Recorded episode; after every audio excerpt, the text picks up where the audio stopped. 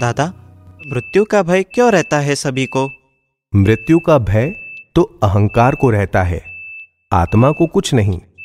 अहंकार को भय रहता है कि मैं मर जाऊंगा, मैं मर जाऊंगा। जब मृत्यु आएगा तो उसका सामना और उसे सुधारा कैसे जा सकता है? अभी आत्मा का ज्ञान जब हमें मिल जाएगा तो मैं ही शुद्धात्मा हूँ। शुद्धात्मा तो मरता ही नहीं, परमानेंट है, टेम्पररी है ही नहीं।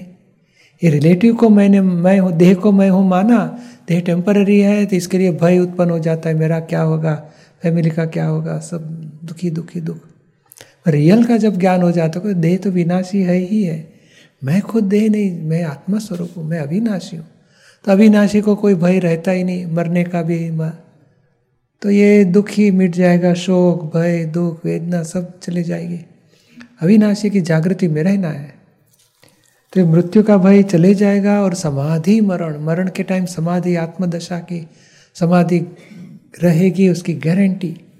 जितने भी मृत्यु आज तक जिसके भी घर में हुए हैं, जिसने भी ज्ञान लिया है, उसके घर में मृत्यु का अनुभव यही है कि व्यक्ति लास्ट मोमेंट में समाधि दशा में थी, उसको कोई दुख नहीं था, वेदना नहीं थी, और आसपास वाले को कोई शोक उत्पन्न नहीं हुआ। आनंद आनंद मृत्यु महोत्सव जैसा घर में लगा।